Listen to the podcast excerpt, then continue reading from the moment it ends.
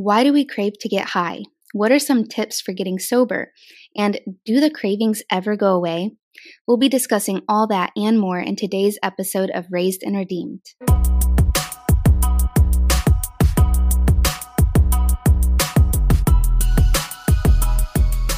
What's up, you guys, and welcome back for season four of the Raised and Redeemed podcast. I am so excited to be back here with you on the podcast. I will be super honest with you. I am at the point of being super pregnant. I'm about six months. We got three more to go for baby Mila to get here. And I have been in total mom brain and moving into the new house brain. Um, so getting back to work has been a little bit of a challenge this time. Um, but as I'm going to talk about in today's episode, this work is so important to me um, and also helps in my just my path of sobriety and living out God's purpose for my life. So thank you guys, everyone who sticks along along and who has emailed me and sent encouragement and asked when we're coming back. Um, I'm so excited to be here.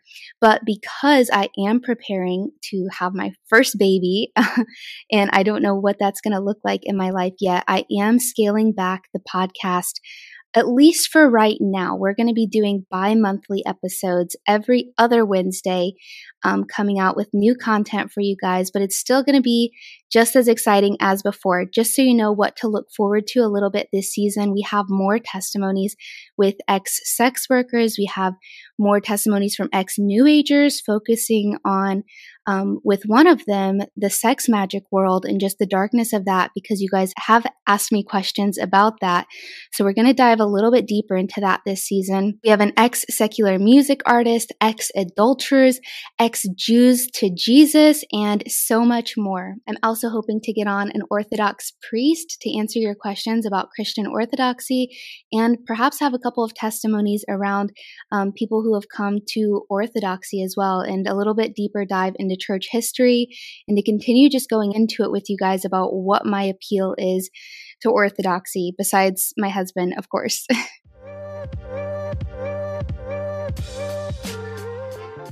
Okay, so getting into the meat of what we're talking about, why we crave to get high. So I'm just going to share a little bit with you guys about the inspo for this video before we get started. Um, when this video goes live, it is going to be near the end of January. So a lot of you just made it through the holiday season where there's a lot of temptations, maybe from your family, your friends, just the holiday. You know, you know the temptations of the holidays. So if you made it through, I'm so proud of you and congrats. And if you didn't, it's okay just keep taking the next step forward and take it one day at a time. And hopefully today's video will help you do that. So I recently had a dear friend and sister in Christ share with me that she has been struggling to get sober. Weed is a very big crutch in her life and it's something that her and I have talked a lot about. And this just made me realize that it wouldn't be completely honest of me to not talk about this more with you guys because this was such a big part of my life. I started using substances when I was nearly 12 years old. Um, it started with pain pills and then spice and then weed and then alcohol and then everything else, um, all the, you know, party drugs and everything. And I substance abused for around 10 years of my life with alcohol and marijuana being the big ones. Um, and marijuana being one that was really hard for me to let go of as a very anxiety prone person and as someone who had a lot of trauma and didn't know how to calm down and all of these things and then alcohol for you know a whole plethora of other reasons. So just before i get started with this video i wanted you to know that just if you're watching this because this is something you're going through i relate to you and i'm coming to you from personal experience, not as an expert, not as a therapist or anything else like that, but as somebody who has walked this and is continuing to walk this. So I haven't smoked since 2021 and I haven't had an alcoholic drink since 2022. So three years sober from weed and two years sober from alcohol. Uh, and I'm going to go into why I made this life change, but first and foremost, it was just a conviction from God, a, a, conviction that He gave me because I did abuse these things so much in the past and because I did use them as a crutch and it was a form of idolatry for me of going to these things instead of God. He placed it on my heart to get rid of these things and not lean on and rely on these things. So maybe it's the same for you, maybe not, but that's the place that I'm coming to from today. So, in summary, today I'm going to share with you five reasons that we crave to get high 10 things that helped me get sober, and just a little bit of real talk about whether or not the cravings ever go away. Before we get started, I wanted to share just a tidbit from this book that my husband has been reading called Turning Pro by Steven Pressfield. He was reading this book to me the other night, you guys, and I had to take a few moments to just stare at a wall and reflect on my life. Um, and so I think this is a great intro for what we're about to talk about. So, Steven Pressfield says Before we begin ruthlessly deconstructing the amateur life, let's pause for a moment to give it its due. And he, just as a side note, he relates the amateur life to um, the addict's life a lot. So, if that helps you understand sort of what we're talking about here, the amateur life is our youth, it's our hero's journey. No one is born a pro. You've got to fall before you hit bottom, and sometimes that fall can be a hell of a ride. So here's to blackouts and divorces, to lost jobs and lost cash and lost self respect. Here's to time on the streets. Here's to years we can't remember. Here's to bad friends and cheating spouses, and to us too for being guilty of both. Becoming a pro in the end is nothing grander than growing up.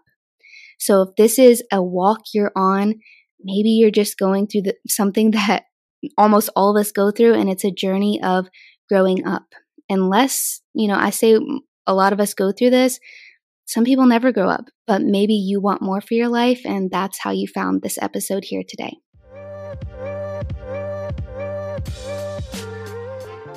Hey, everybody. First off, thank you so much for watching. Secondly, if you're enjoying this conversation, please support this show by liking, subscribing, leaving a review, or sharing it with a friend. And now back to the episode.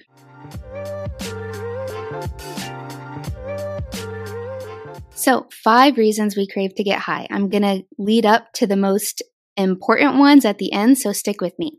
Number one, I would say, is influences, be it cultural, social, and then these influences lead to a sense of curiosity, um, maybe about these substances or about how we would be on these substances, and that curiosity eventually leads to the action. And I'm just going to say, I think Eve was curious too. The second reason many people crave to get high is a mental break. Life can be really hard sometimes, and sometimes all we want is just a temporary relief, a temporary distraction. But that's the problem is this solution is only temporary, and that problem is still going to be there the moment your sobriety returns. Number three, changing our state. A lot of times we think that a substance makes us a better, more peaceful, more confident person. But what if we could access that same side of ourselves but without a substance. Number four is depth and intimacy. We were all designed with this God sized void in our heart, but many of us don't know how to truly seek Him. So instead of praying to the Lord and waiting on His relief and His answers, we seek out immediate resolutions and immediate relief. But this is a counterfeit way of filling that void that we were designed with intentionally. The fifth reason I would say we crave to get high, and this is a big one, is because we aren't living out our true God given purpose. I'm going to read another page from Steven Pressfield's Turning Pro, where he talks about the shadow life. In the shadow life, we live in denial and we act by addiction.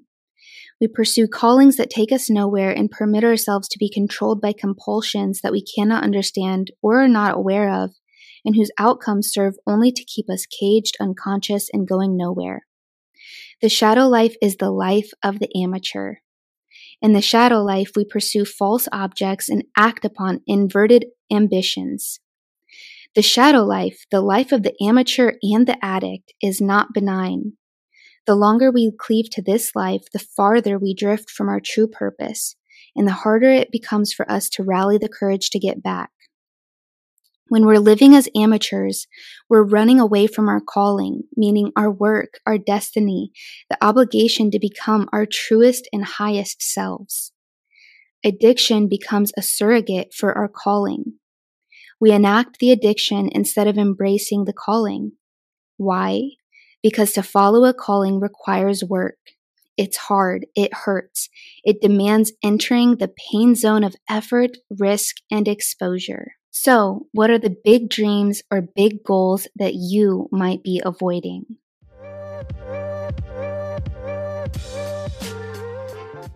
What's up, you guys? I'm so excited to announce a new Raised and Redeemed merch drop. We took our apparel to the next level this time with our new Running to the Cross design that you can order in a crew neck, hoodie, oversized tee, or even on your new favorite coffee mug. Check out this design and more on raisedandredeemed.com to order yours and support the show today.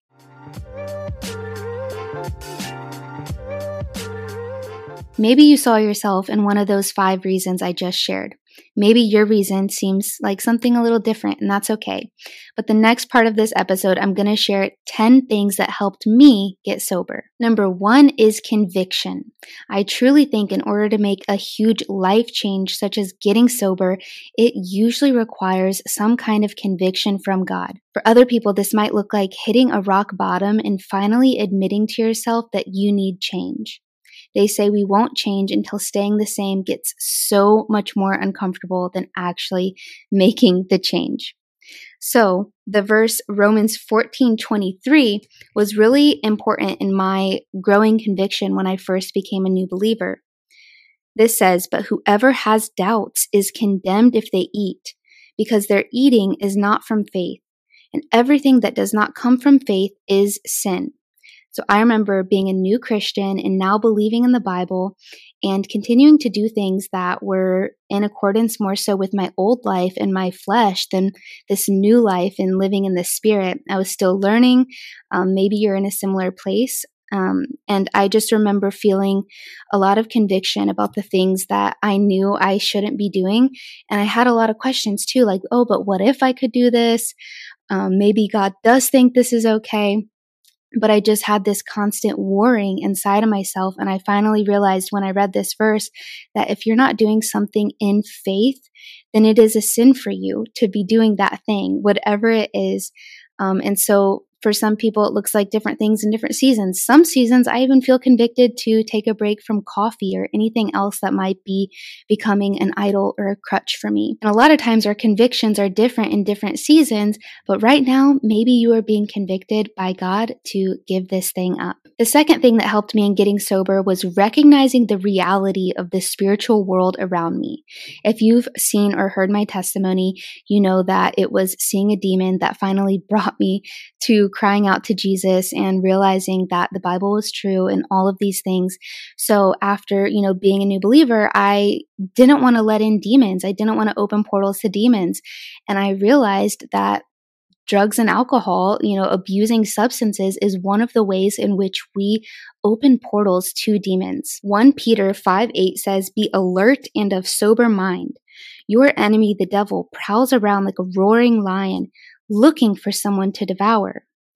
I knew that whenever I was under the influence, I was a vulnerable little lamb just waiting to be devoured by the enemy, and I didn't want to keep putting myself in those kind of compromising situations. Number three was getting focused on what God's plan was for my life and trusting that His ways were better. Jeremiah 29 11 says, For I know the plans I have for you, declares the Lord plans to prosper you and not to harm you plans to give you hope and a future. Obedience is a really hard thing, especially when it requires us to give up something that has been a crutch for us for a very long time.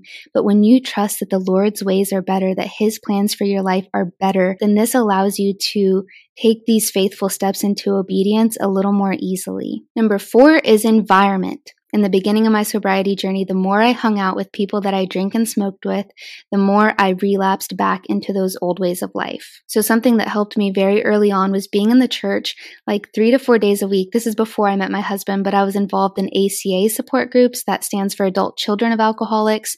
Um, because I mostly feel like I didn't struggle with the addiction as much myself as I was coping from the pains of having addict parents um, by continuing to numb and cope in these similar ways. Um, and the second one was Celebrate Recovery. So the 12 step programs are really great, but Celebrate Recovery is hosted usually within a church and they focus more on Jesus being the one who can redeem you and help you overcome uh, the temptations of your addiction. Whereas AA and um, ACA, these more general uh, 12 step support programs focus on a higher power and not specifically Jesus. So I went to both of those. Um, the environment of just being around my my church people in church groups, um, beginning to build a new network of people that weren't just the kind of people that I partied with or drank and smoked with. The last part of environment that I'm going to focus on is I actually married a man who never struggled with drugs and alcohol and uh, held me to the same standard of maintaining my sobriety. So because he is the person that I'm hanging out with, you know, all the time more than anybody else, this really helped me in getting sober because my primary environment didn't encourage um, or even condone you know, slipping up and going back into my old ways. Number five is developing healthier coping mechanisms. If you have a long history of getting drunk and high, this is probably one of your primary coping mechanisms to whatever life brings your way. But there are other things that you can do to find relief, such as crying, exercising, confiding in somebody that is close to you, or even just taking that moment to pray to the Lord and bare your heart to the Lord. Number six is finding purpose in my pain. This is why a lot of AA um, and recovery groups will have you mentor someone else after you've been sober for so long is giving back really helps you stay accountable. It's why I mentioned in the beginning of this video that you guys, my listeners, the Raised and Redeemed family are so important to me is because Raised and Redeemed is a part of my sobriety. Uh, this ministry helps me stay accountable to continuing to become the woman of God that I want to be and that maybe the world expects me to be, or I feel like the world expects me to be. Once you start giving back to others, you feel the weight of the responsibility of knowing that you don't want others to stumble and you don't want to be a stumbling block for those other people by you stumbling. So it's a next level of accountability in you maintaining your sobriety. On that similar note, number seven is remembering my testimony, remembering my Exodus story and everything that God pulled me out of, and knowing that I don't ever want to go back to that place, A, and B, there's just way too much to lose now. Sharing your testimony with others helps you stay in constant remembrance of that, and hearing other people's testimonies does a similar thing as well. Number eight is finding healthier adrenaline rushes. A lot of people who get high do it for that exact reason because they want to feel a high. Uh, so for me, this now looks like traveling and new experiences. A part of growing up is, you know, you have more responsibilities and you're not going to be able to travel all the time like maybe you could when you were young. I know I experienced that. I feel like I was doing everything and going everywhere when I was young, but you grow up, you get responsibilities, you get a family, you can't do that as much.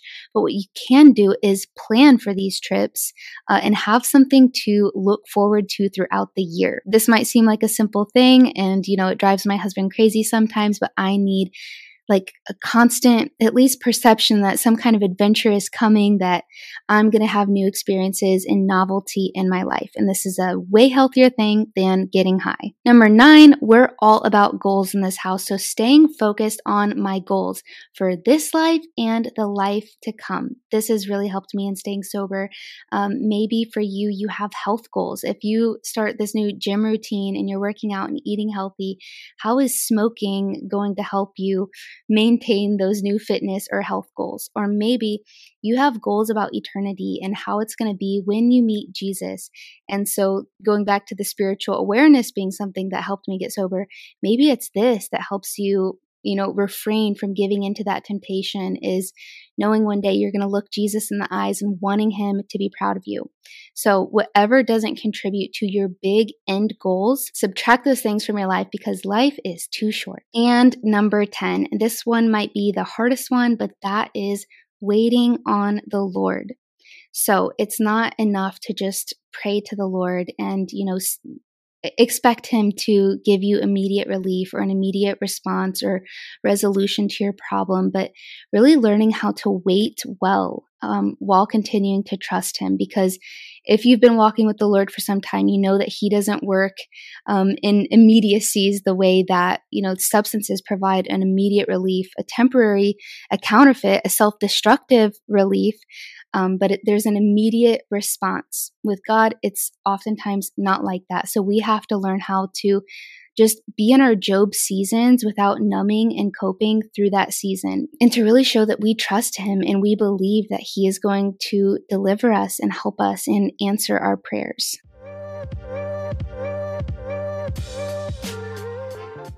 Okay, real talk. Do the cravings ever go away? I would love to stand here today and tell you that, oh my gosh, God has just completely delivered me. I became a Christian and I never had a craving again. But that has not been my story. And maybe that's not yours. And maybe this sets someone free today to know that you know, you can love Jesus and still have these cravings. That is why God tells us to capture all of our thoughts with Christ because I think it's normal to get caught up in the old ways of the flesh, at least in the mind, but we have to capture those thoughts before we take action on them. I also think this is just a normal part of working out our salvation and carrying our cross. We have to wake up every day and carry that cross. And sometimes it's heavy.